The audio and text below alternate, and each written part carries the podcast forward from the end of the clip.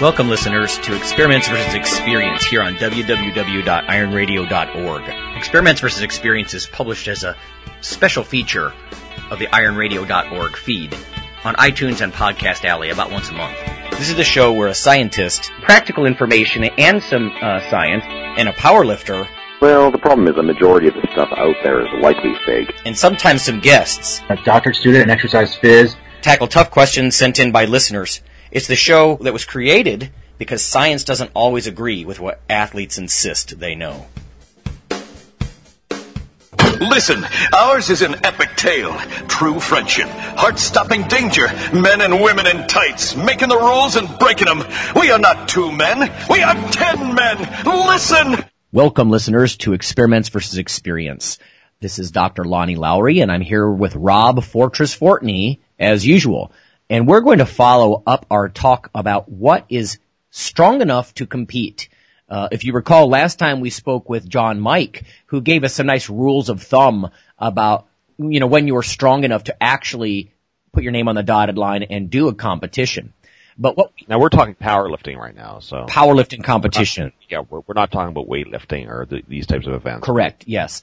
And John was saying basically the one, two, three, four rule, which was just sort of a good bit of professional advice that if you can military press one plate on a side, so 135, if you can bench two plates on a side, so 225, if you can, um, uh, squat three plates on a side and pull four plates on a side, then you're setting yourself up pretty nicely not to be embarrassed if you were going to do a powerlifting competition or, you know, John was talking about strongman and things as well. But Fortress is going to really kind of uh, focus us on powerlifting because what we did not talk about, and I think we're remiss if we don't, is the, the qualifying rankings. Yeah, but Lonnie, before we even get to that, I'd like to just point out what I was saying to you earlier before we started recording this show, that, you know, out of the hundreds and most likely thousands of meets, um, you know, either full three lift meets or specialized meets that occur every year in North America, obviously the predominantly in the, the United States of America, but in North America, you have to realize that, you know, in this generation of the digital ge- generation of people with YouTube and so forth, I think a lot of people have a really skewed perception of what is competitive and what isn't simply because they're mostly predominantly exposed to the very best in whatever federation they might be, um, you know, and, and just freakish lifters on, online. So they might, um, not realize that a majority of these meets are not, you know, um, showcasing guys who are, you know, bench pressing, you know, five, six hundred pounds and up and squatting, you know, six, seven hundred pounds and up and this type of thing. Um, and again, I think it's very skewed. So those parameters that you kind of said before that John Mike was, um, expressing, while some people might be kind of, you know, uh, laugh a little bit about those, you know, numbers that you gave, the truth of the matter is I would think at most meets, those numbers would be considered to be, um, anything but embarrassing. Yeah. well, I, I agree. I mean, you know, and again, we're in a, in a field where I, not being a power lifter, I'm, you know, not as equipped to discuss some of this stuff as you are. I have not competed in powerlifting and some people think, oh gosh, you know, he hasn't competed. Well, no, I haven't. Uh, now Rob and I were talking before the podcast here that, you know, I would total some decent numbers. I'd probably be around a class two or something as far as the, you know the qualifying rankings go uh, at 198 if I dehydrated down got under 198 but Well, this is kind of leading up to what you were saying before, before I kind of cut you off. Um, and we, you were leading us into the whole discussion about, you know, the, um, APF, the American Powerlifting Federation, and their qualifying rankings, um, which of course is kind of like, most people consider outside of the kind of more rogue federations kind of a good ballpark, um, you know, uh, parameter for what is, you know, competitive and at what level. Um, and I think that's what you were leading us on to, right? Well, yeah. I mean, I, if you if you look at these numbers, I mean, you get on the table. You know, you you, you reach the lowest level category, the class four. Uh, if I I could just use somebody of my size, roughly a 200 pound guy, as an example, in the 198 pound class, if you can bench, squat, and dead combined 983, you're on the boards. You know what I mean? So if you just do that with real simple math, that's like around 300 pounds each. Uh, right. And you know, that seems very, uh, uh, approachable. If not realistic for everybody immediately, at least approachable, wouldn't you think?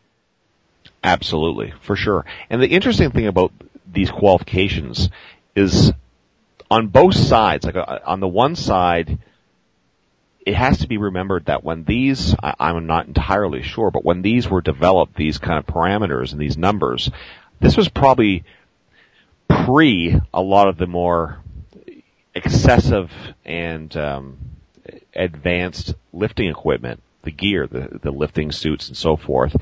But on the same, uh, on the, on the other end of this, you see, you might say, okay, well, it's outdated because of that. But then again, you have to remember that the APF and those types of federations are much more stringent and, and limiting as far as what kind of equipment you can use. Uh, for instance, you can't use a lot of the um, multi-ply um, like lifting equipment and so forth that puts hundreds of pounds on top of individual lifts. Mm-hmm.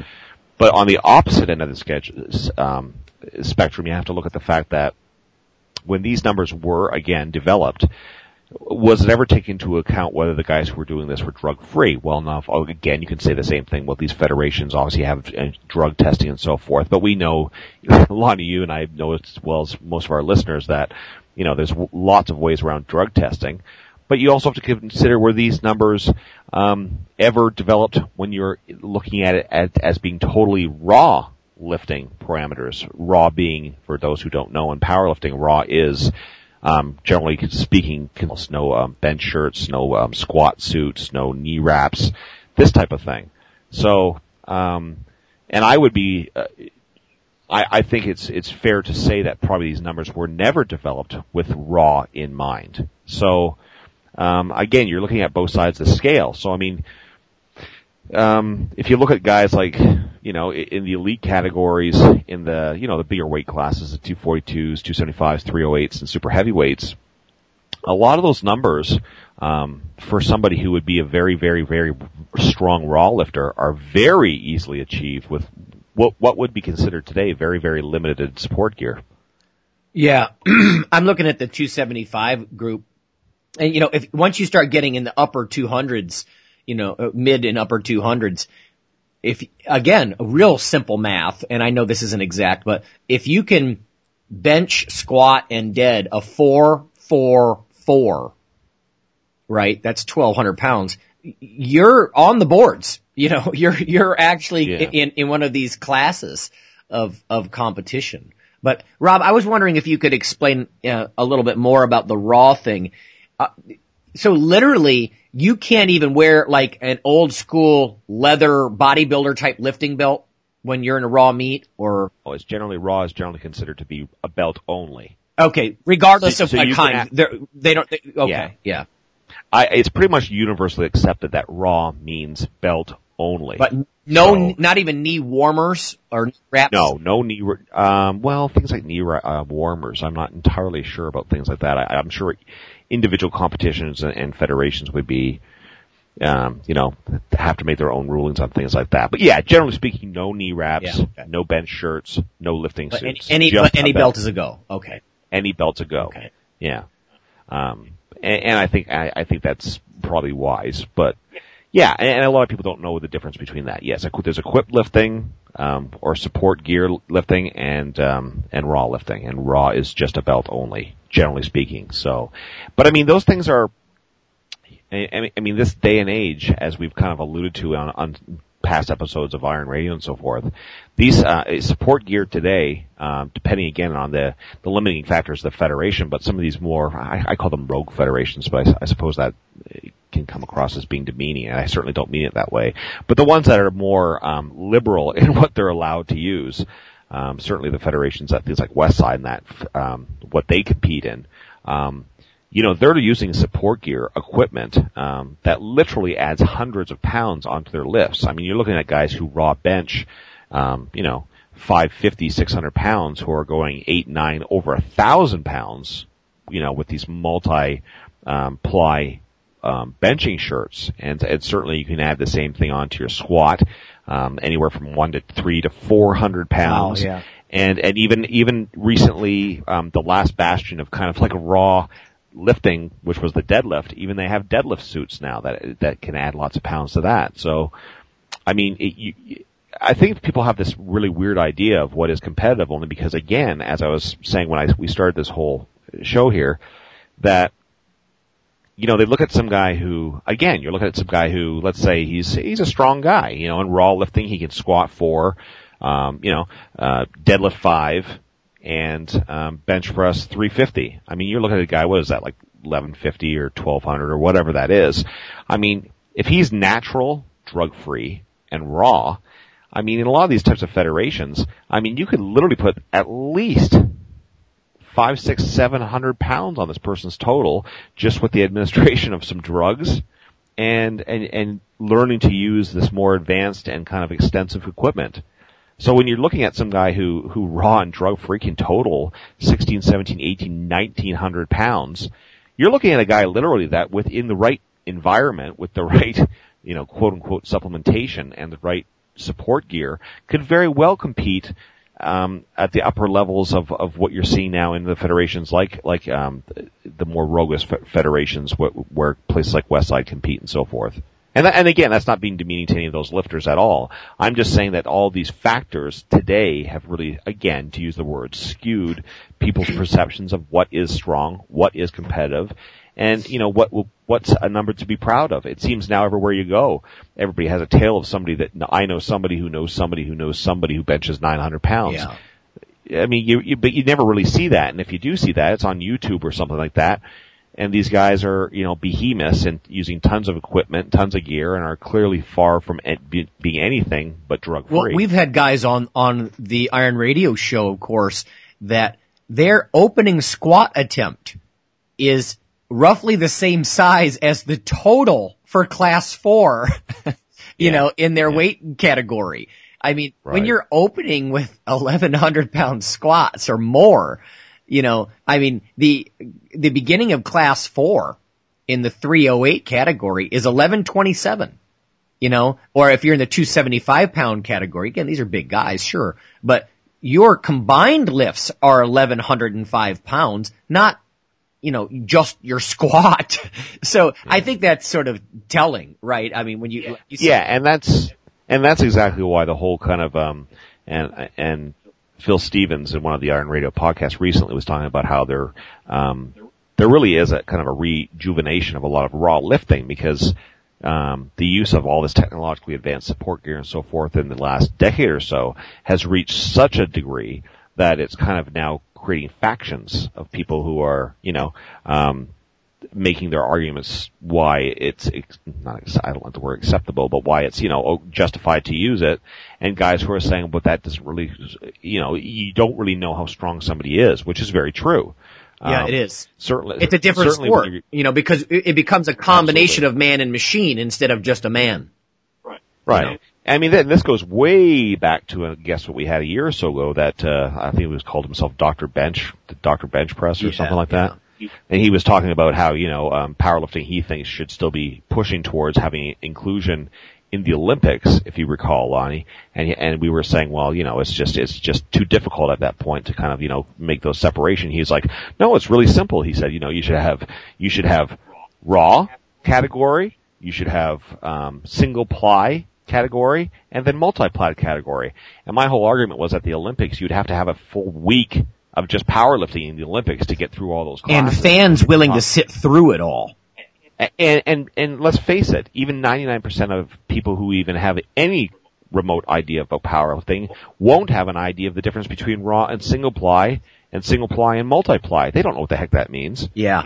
You know, so, well, even um, I wouldn't have a good handle on how different the numbers would be single ply versus multi-ply. You know, like what should I be expecting out of this 198 pound? You know? Well, again, it depends on the individual and how they respond specifically to the equipment they're they're, they're using. I mean, the, you know, the same equipment's not going to have the same effects on two different lifters uh, as is you know to be expected. People are different and they have different weaknesses and different um, accommodations and different gear. But I mean, let's be realistic. I mean, you're looking at like a single ply, a basic single ply, you know, bench shirt for for instance. I don't think a lot of people are going to get I think you'd be pushing it if you think you're going to get more than, you know, 60, 70 or 80 pounds out of the shirt. And again, this is, I'm no expert on these types of things, but I really don't think most people are going to, I mean, I think that's pushing it to be honest with you. I mean, the shirt I have that I've used, um, you know, uh, uh, maybe a couple dozen times just in training and so forth, I've never gotten anything, and it's not a particularly tight shirt, but I've never gotten anything more than,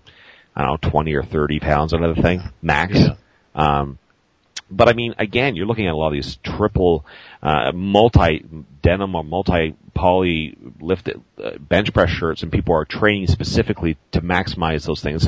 Because you know, most of these shirts will give you more um, help in the bottom portion, which is where most people lose it, right? And they just try. That's why a lot of things like board presses and floor presses have really come into prominence is because people are using these this equipment and and they really need to train their lockouts and so forth because so much of the stress and the lift and the poundage is being taken off the bottom end of it. So if you train well and you have a shirt that fits you really well and you train um, to maximize that shirt, I mean, it really is not unusual to see people who are raw pressing like you know, 350, 400 pounds, and now they're doing well over 500 pounds, well over 500 pounds, and, and in some cases, much, much more. I mean, you're looking at a guy like, um, you know, Ryan Kennelly or something like that, and he's, I mean, I don't know what his raw press is, but it's certainly, I don't think it's 700, but it's maybe inching towards there, mid sixes. I mean, this guy is doing like, you know, uh, over 1100 pounds in competition with his shirt. Yeah. Uh, so again, I mean, it, it's, some people just don't do the simple math of this, right? You go, I mean, in this day and age with all these YouTubers seeing all these guys, and some guy all of a sudden says, yeah, I can total raw and drug free 1500 pounds, and everybody goes, boo! It's like, now hold on guys, you know? Like, you know, you, you introduce a little bit of, you know, drugs into this guy's system and, and, you know, and allow him to work with support gear for, you know, six months to a year. And all of a sudden you're looking at a guy that's very easily going well over 2,000 pounds. Very easily. Yeah, I think it's very telling as, as someone who does not compete in powerlifting. I mean, I certainly appreciate strength, but when I see guys walk around in some of these shirts and, you know, they can't, not only can they not even pull the bar into their chest. I mean, they can't even pull it. I, to me, that's very telling, you know, that you, and again, I know there may be powerlifters out there going, oh, come on, that's not fair. Well, you know, they, it just seems odd to me as a bystander when I see guys like that walk around, their shoulders are drawn so far forward, pinched forward, that it almost looks absurd, you know, because the shirt is cranking them into this kind of weird anatomical position. And I don't know. Oh, yeah. it, it, just, that doesn't seem to me like I, I'm just not buying the notion that those old school strength norms, you know, that people are just orders of magnitude stronger than they were in the 70s. Yeah, we've had guests oh, about no. that. You've said that yourself, you know.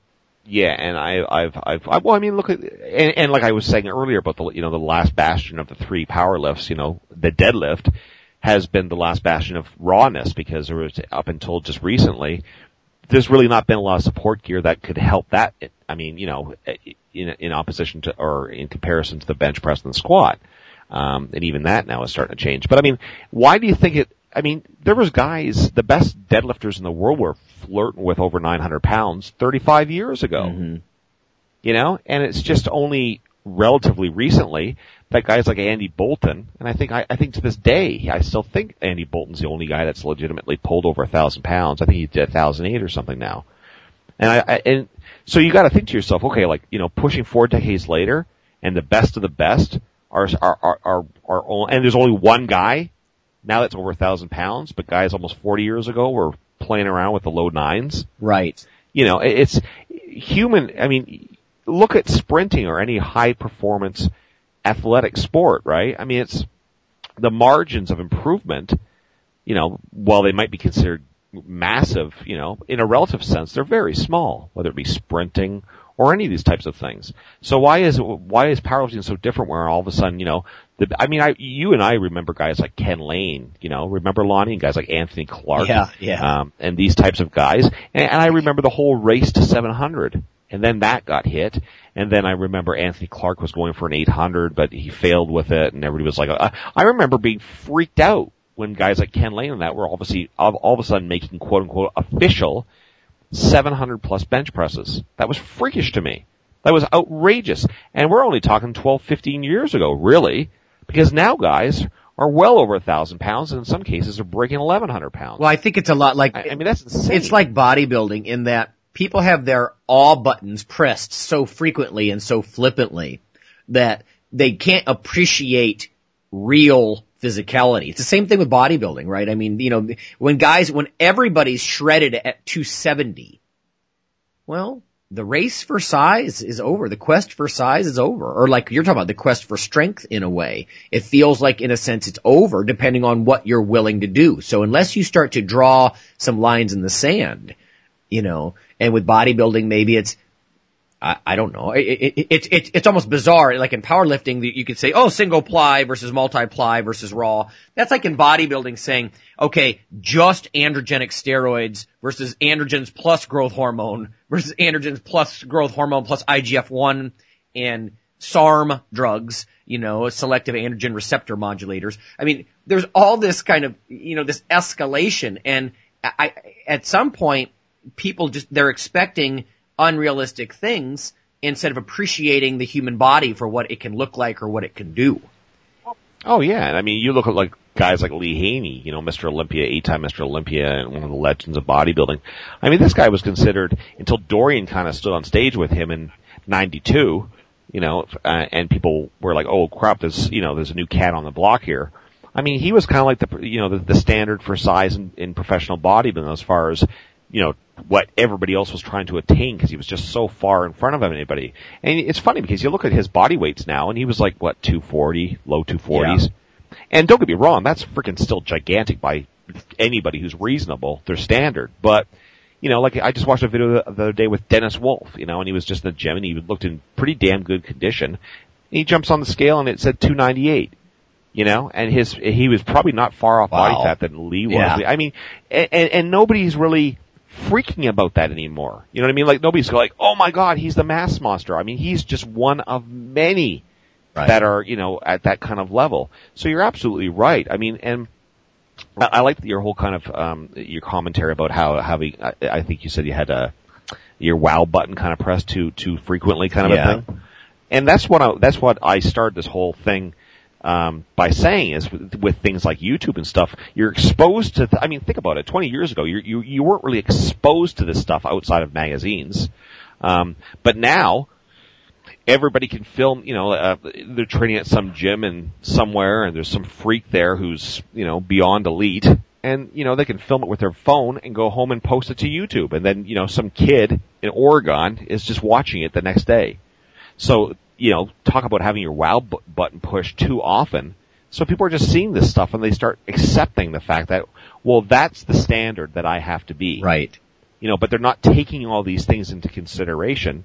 Uh, the, the, drugs and, and, the federation that's being lifted and, and, and the support gear that's being used. And they're not, it's not even that they're not taking into consideration, they're, they're, and I don't, I, I'm not saying stupid, but they're ignorant to all these things.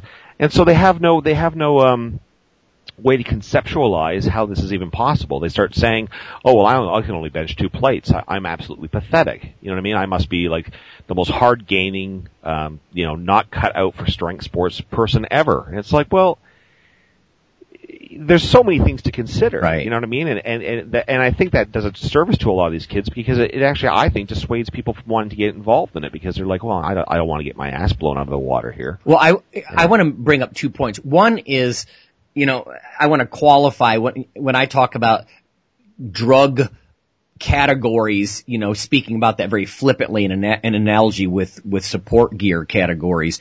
I understand there are different issues there, you know, ethical issues and things like that, but I'm purely talking from a performance perspective. You know, what matters to a bodybuilder on stage and different drugs do different things to the human physique cosmetically. I mean, period. But and I understand that if someone uses one kind of bench versus another, another, they're not necessarily having side effects and all that kind of stuff. So I was just purely talking about a performance perspective, you know, drawing lines in the sand. But eh, on, on the, right. uh, the other thing I wanted to point out though is once or twice now, and we don't have a ton of time because these episodes are short. We want to answer the question about how strong should I be or what should I be like in order to compete. But, um, the other thing was individual differences that you pointed out. And one of the things I think is neat, I just wanted to talk about very briefly this 2009 paper from Journal of Strength Conditioning Research. And they were actually looking at strong versus weaker powerlifters and did, did they have anything in their body shape that might predict who was really strong versus not? Well, this is kind of neat Right. because this isn't about gear. It's not about drugs. It's just about body shape. And you know, cause you hear people talk about, oh, I have longer arms, I'm a better deadlifter, or you know, whatever it might be. I'm shorter, it makes me a better squatter.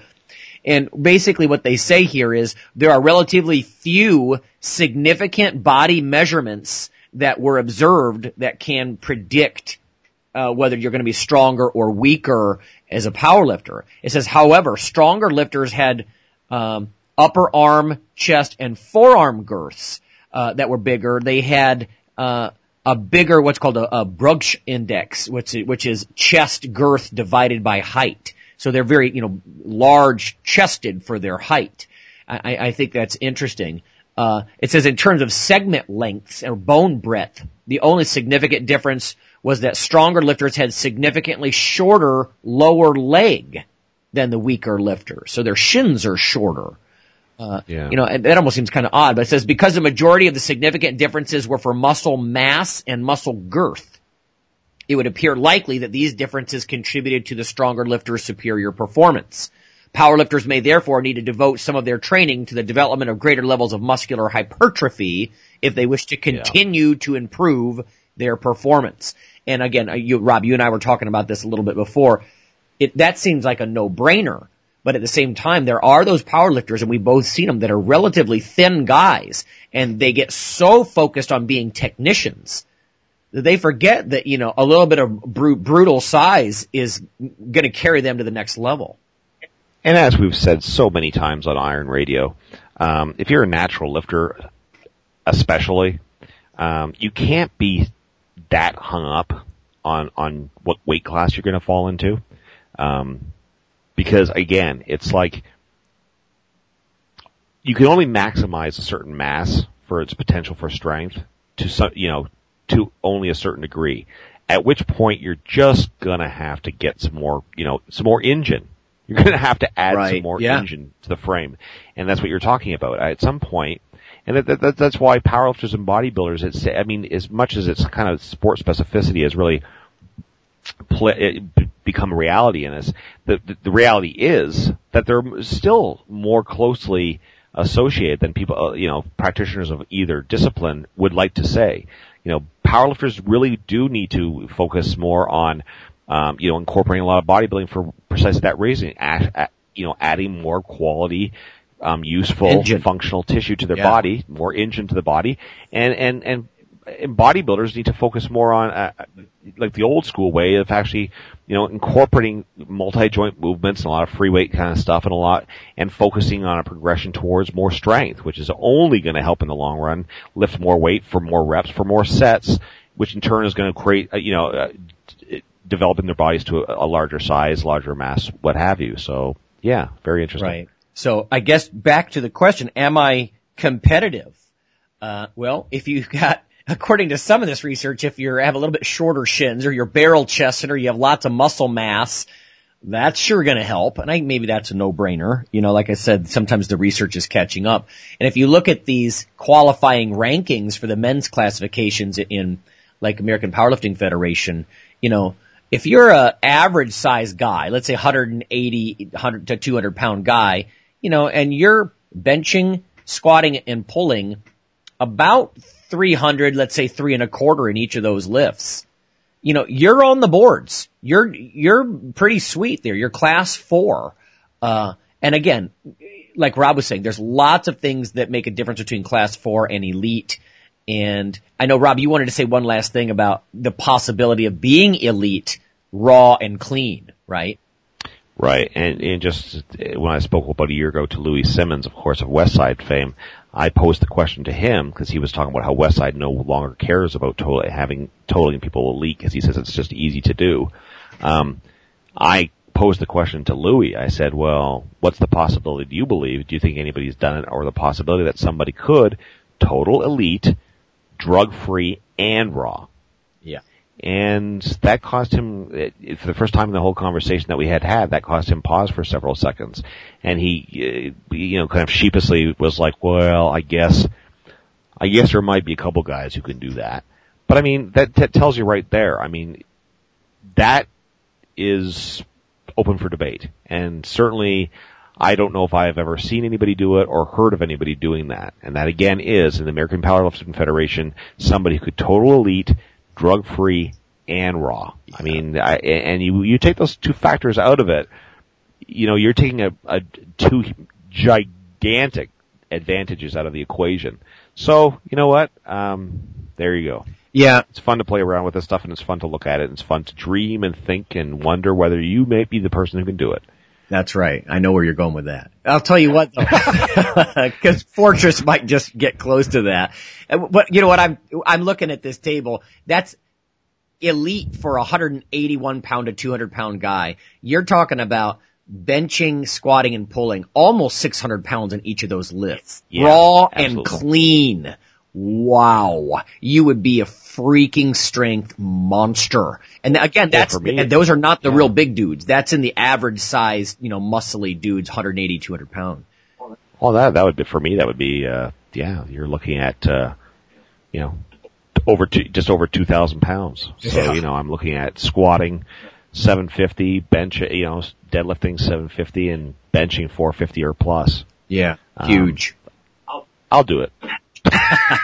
All right. Give me time. Give me time. We're out of time for this week. Again, this is the Experiments versus Experience podcast. We're a special feature of the uh, Iron Radio feed on iTunes.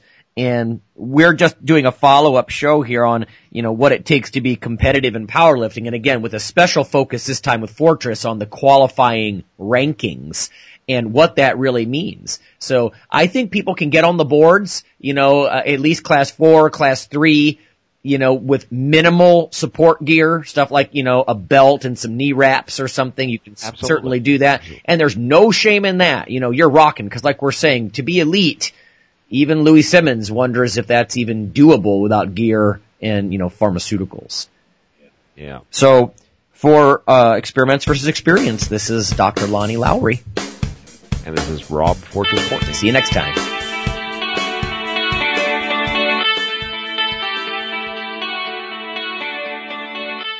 Iron Radio behind the scenes. Simple, cheap one to two dollar downloads. They continue our mission of consumer advocacy and zero to low cost access to strength and bodybuilding information. Want more on top of our always free gym talk, topics and guests? Get off-air juicy conversations with top industry pros disclosed. Get seminar and contest reports before anyone else and get direct instructional how-tos. Iron Radio Behind the Scenes is a brand new product we're offering. Each behind the scenes is an audio book about 30 to 60 minutes in length. Each behind the scenes book will feature original content that may be about anything. It could be an extended topic discussed on the Iron Radio podcast, an experimental segment, a special raw and unedited interview, an Iron Radio hosted seminar, a conference report, or a competition, an instructional how-to production, educational content provided by Dr. Lonnie Lowery. By purchasing a one to two dollar behind the scenes audiobook, you're helping support the show and getting exclusive content from Dr. Lowery, Phil, and Fortress. Some will even be worth continuing educational credits for your professional organization. Where else can you get CEUs for two bucks? We hope you come with us behind the scenes.